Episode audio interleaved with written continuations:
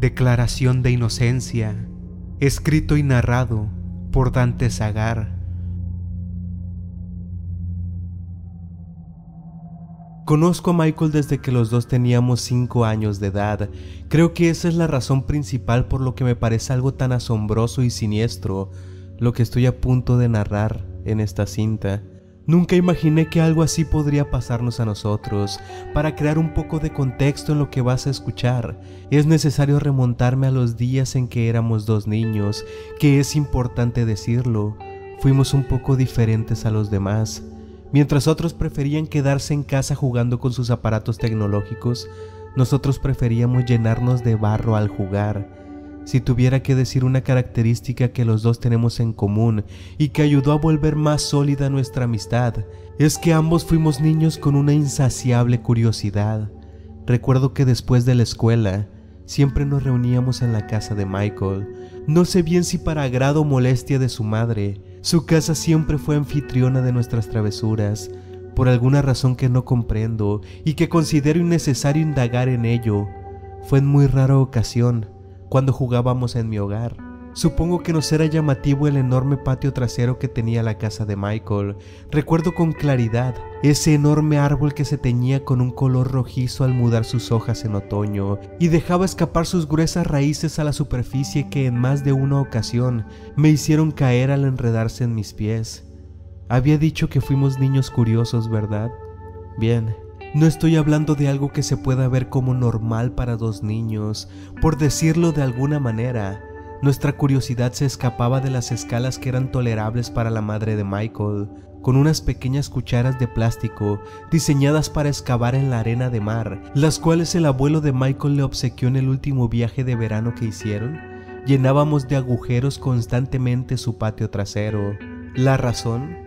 Bueno, debemos recordar que teníamos escasos 5 o 6 años de edad, dos niños en busca de un tesoro enterrado, o por lo menos esa era la intención.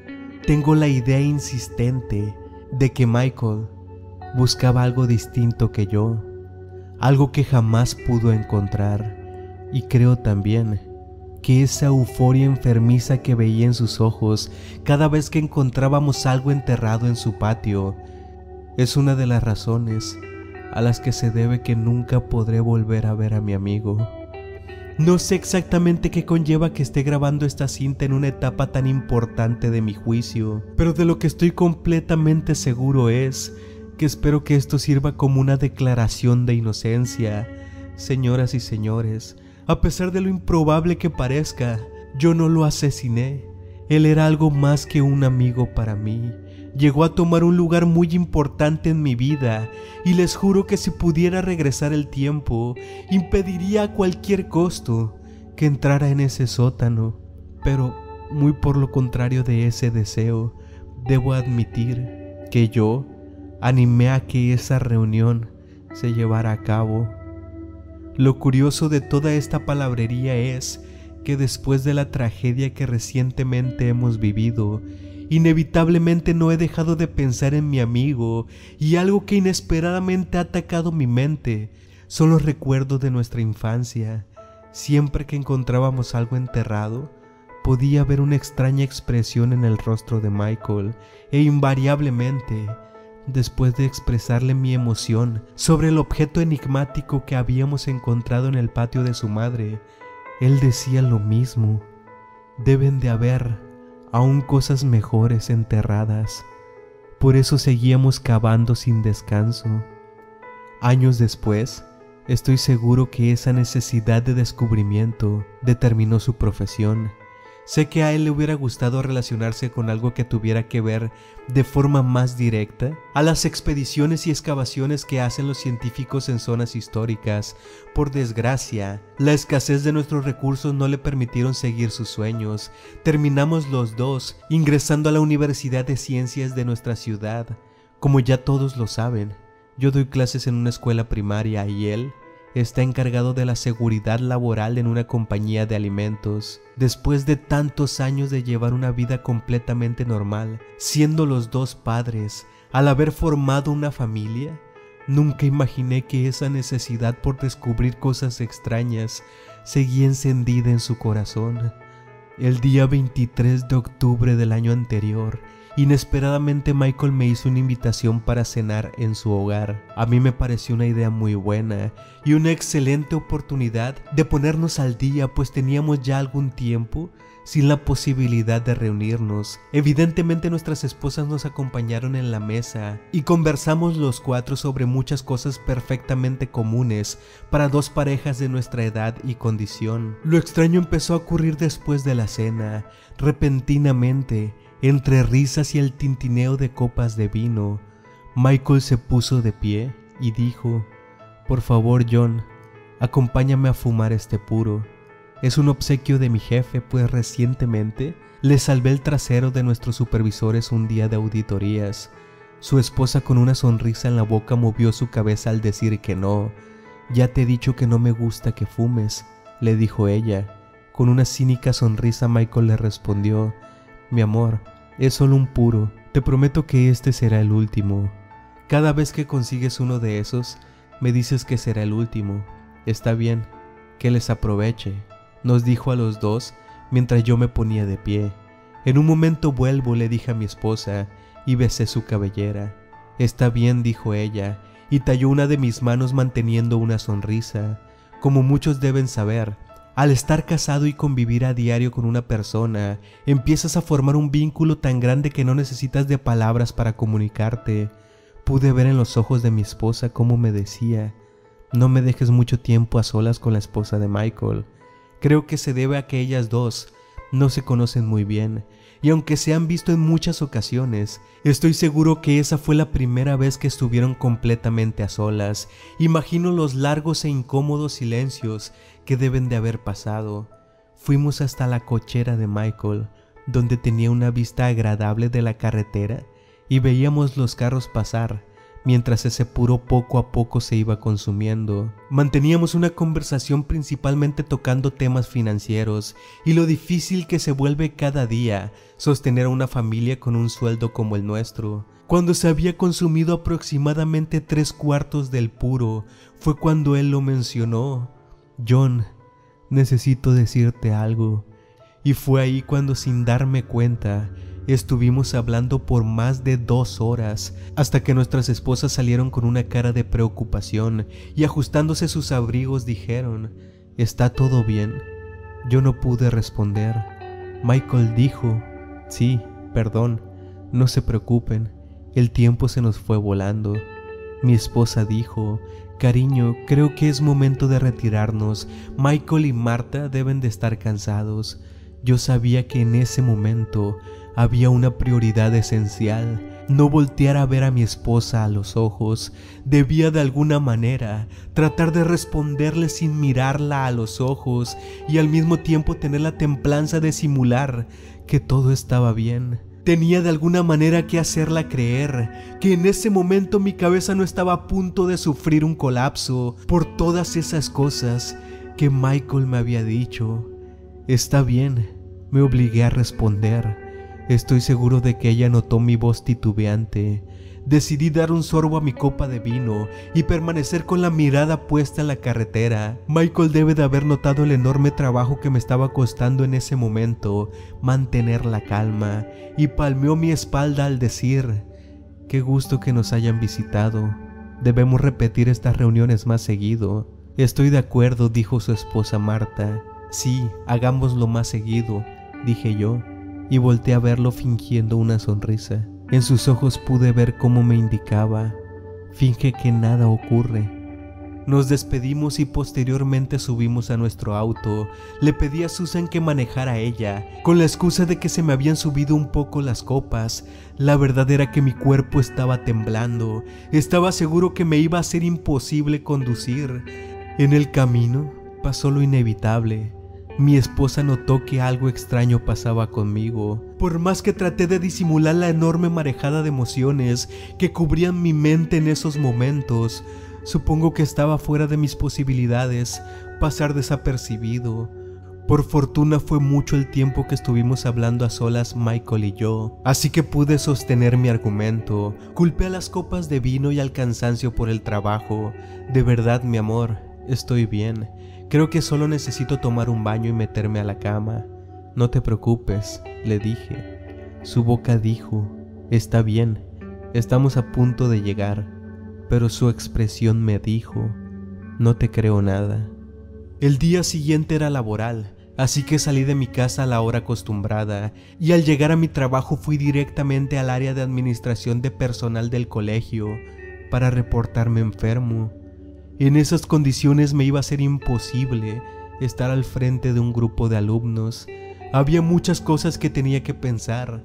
Quería estar a solas, pues a pesar de que la noche anterior me fue imposible dormir, Aún tenía muchas cosas que analizar. Detuve mi auto debajo de un viejo árbol que está a las afueras de la ciudad y pasé las siguientes seis horas sentado en el portaequipaje, simplemente viendo la ciudad y el movimiento de las nubes.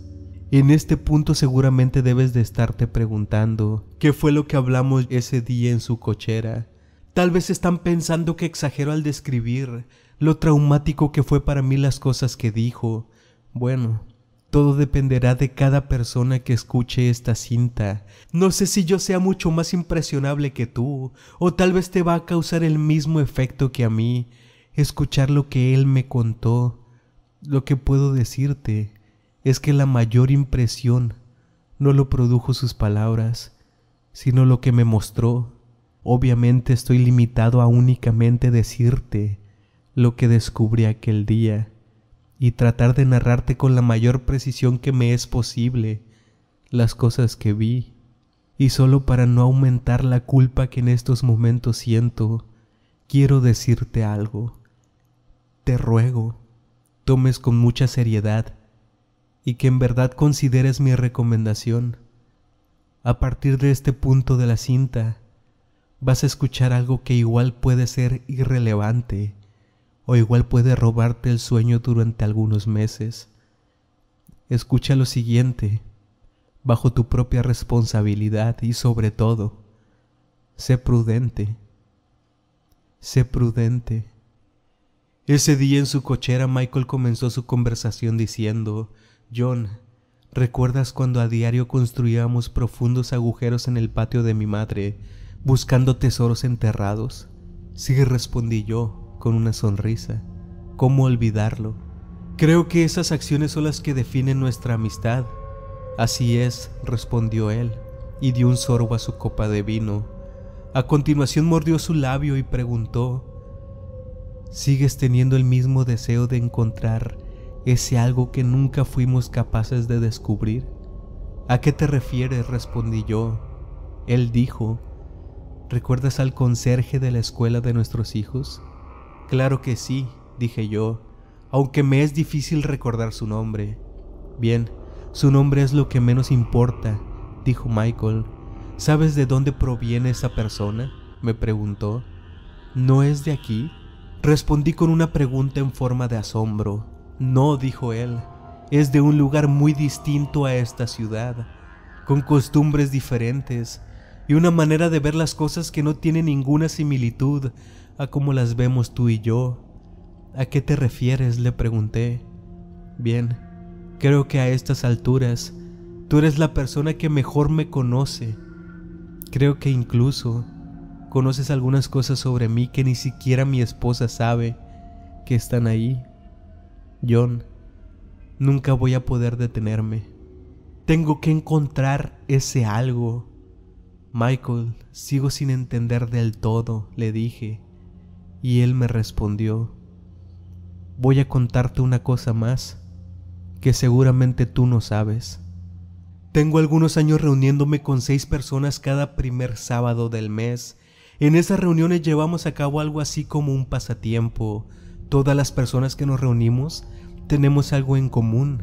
Estoy seguro de que ellos no lo definirían de la misma forma que yo, pero creo que todos necesitamos encontrar algo algo que sabemos que hemos venido a esta tierra para poder verlo.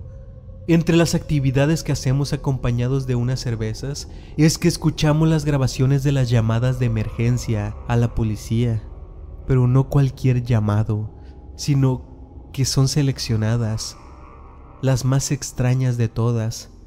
El jefe del departamento de policía de este lugar es uno de nuestros compañeros, John, no hace falta decirte que lo que estoy contándote es secreto y representa un delito para todos nosotros. Por favor, ten discreción con todo esto. Puedo decirte que hemos escuchado cosas aterradoras, algunas incluso sin explicación, cosas que pueden helarte la sangre hasta el punto de no querer escuchar más de esos audios. Otro de nuestros compañeros, por así llamarlo, es un forense que realiza autopsias a los difuntos de un hospital a las afueras de la ciudad. Él nos muestra sus grabaciones y entre ellas, como te podrás imaginar, hay cosas muy bizarras, muertes sin ninguna explicación, gente que ha sido torturada, personas que llevan extrañas marcas en el cuerpo, por dentro de la piel, entre otros casos extraños que hemos podido ver.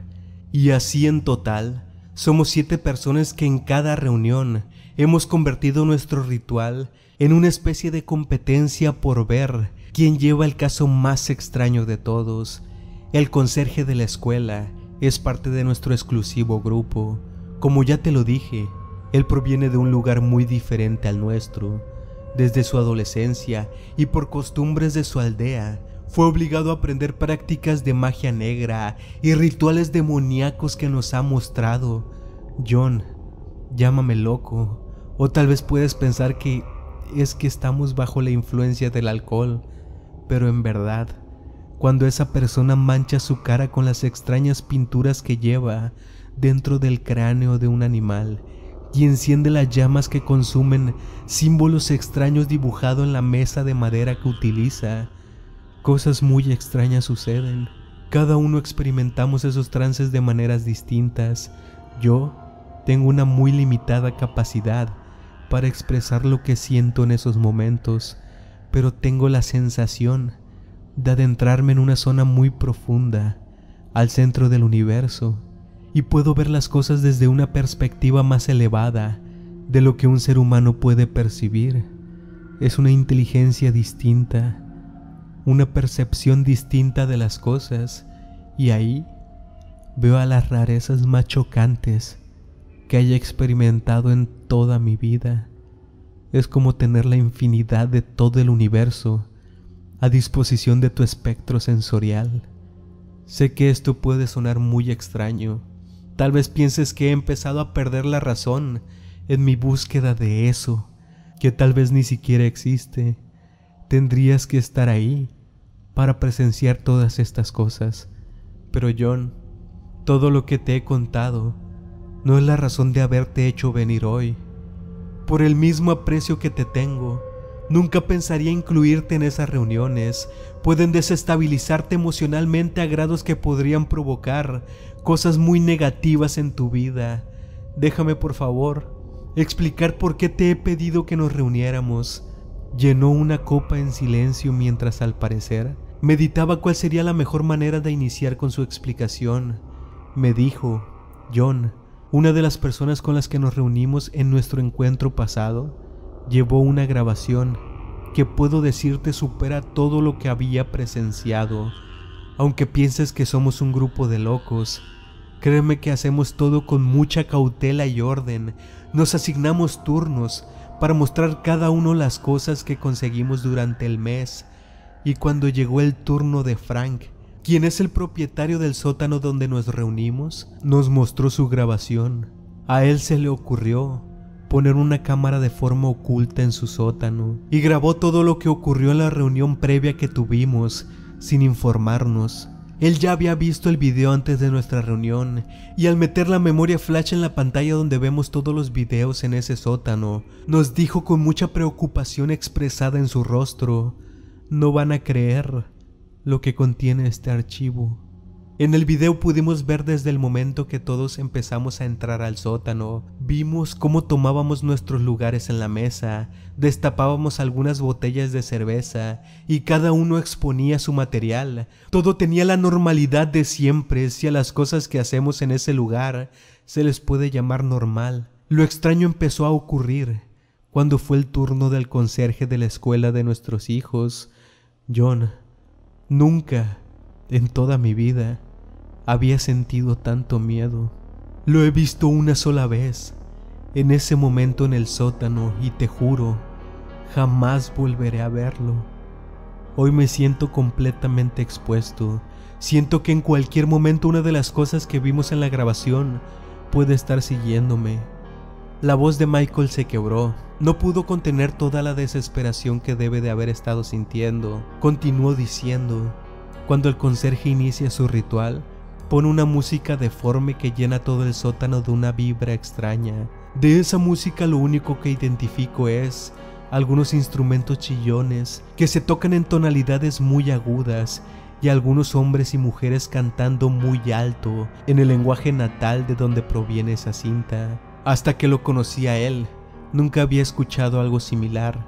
Todo se vuelve muy tétrico al escucharlo. Después, marca su cara con algunas extrañas pinturas y enciende un tipo de combustible que produce mucho humo que no es molesto al respirarlo.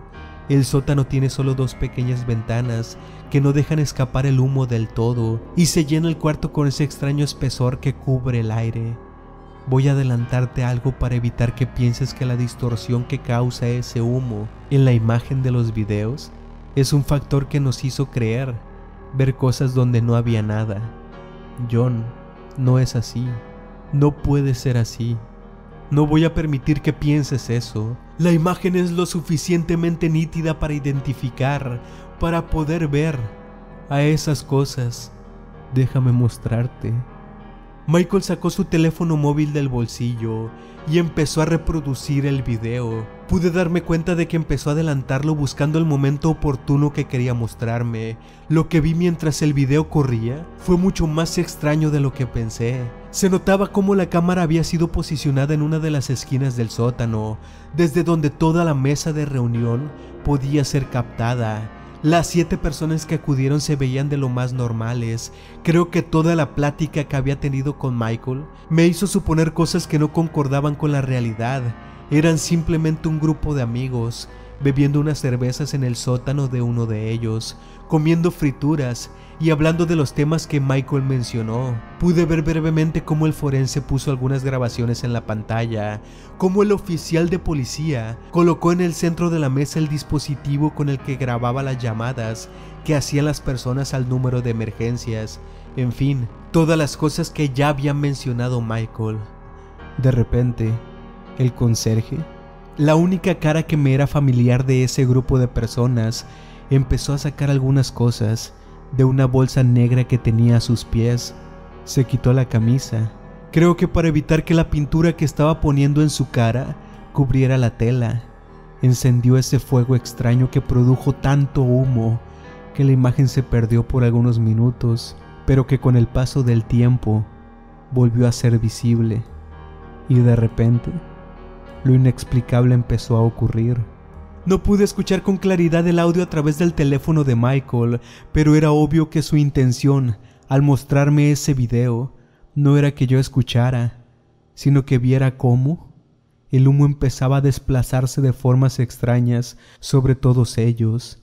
Nadie pudo notarlo, pues todos permanecían con los ojos cerrados. No sé si fue indicación de la persona que llevaba a cabo ese ritual, o simplemente eso los ayudaba a caer más profundamente en su trance. Al principio pensé que podría ser una corriente de aire, pero después el movimiento extraño que pude ver me convenció de que lo que estaba viendo no se trataba de una casualidad. Era como si alguien batiera rápidamente sus brazos sobre todos ellos, y el movimiento del humo lo dejara al descubierto. Había partes del sótano que no estaban iluminadas. La única fuente de luz era una lámpara de luz blanca que estaba justo sobre la mesa donde estaban todos sentados. Entre la oscuridad, poco a poco, se empezó a notar cierto movimiento que era apenas visible. Quité rápidamente el teléfono de las manos de Michael y lo acerqué lo más que pude a mis ojos. No podía creer lo que estaba viendo. Cada vez más, cosas deformes empezaban a materializar dentro de esa tenue oscuridad. ¿Qué es esto? Pregunté alarmado a Michael.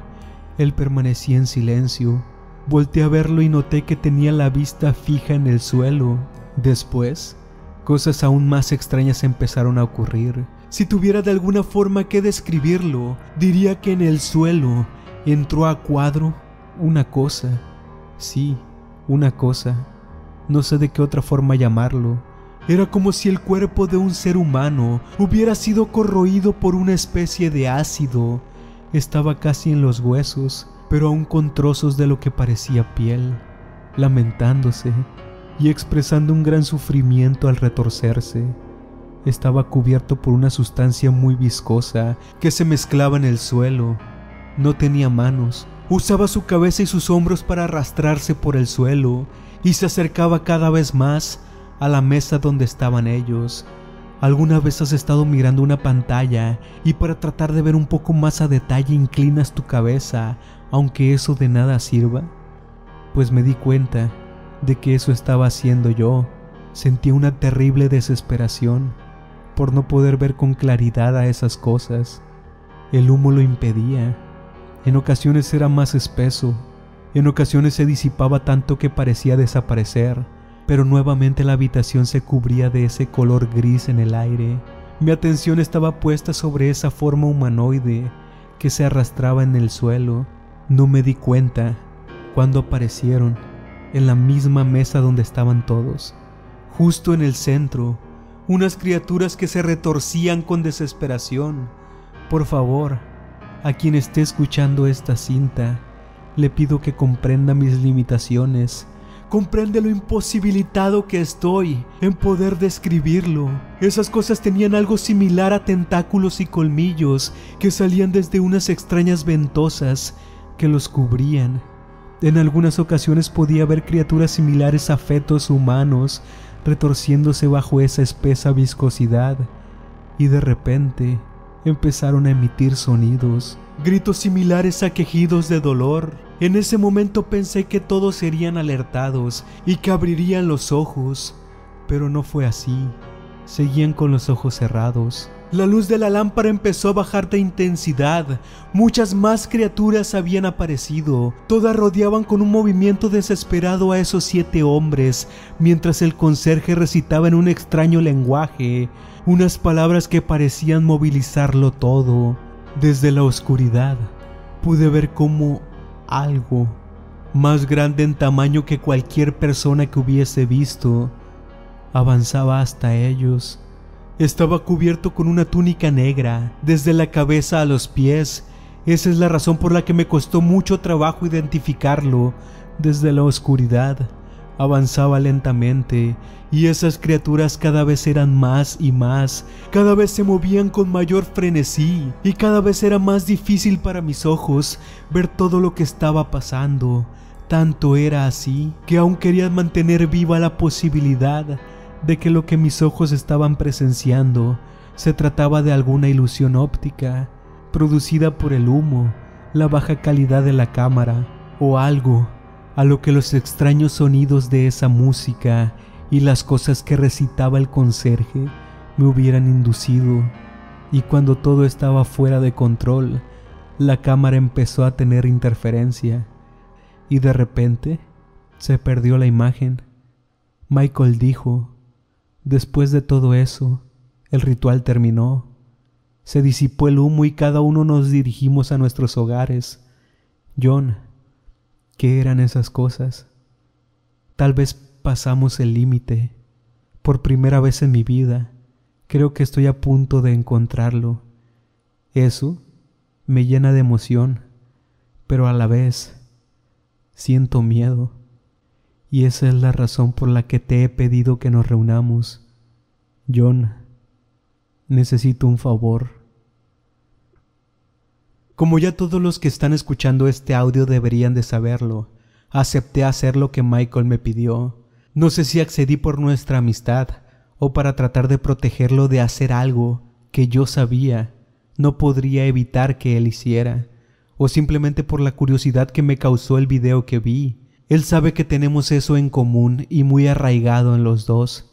Sentimos curiosidad por las cosas que nos sacan de lo monótonas que son nuestras vidas. Después de todo, lo que me pidió no significaba ningún riesgo para mí. Todos ellos acordaron realizar nuevamente el ritual. Esta vez no tendrían los ojos cerrados. Esta vez querían presenciar a las extrañas y deformes criaturas que los rodearon.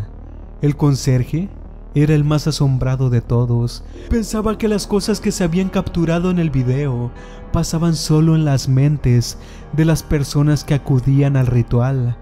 Aún existía en él la duda si en verdad lo que capturó el video es algo que se puede materializar una vez más con las palabras que recita.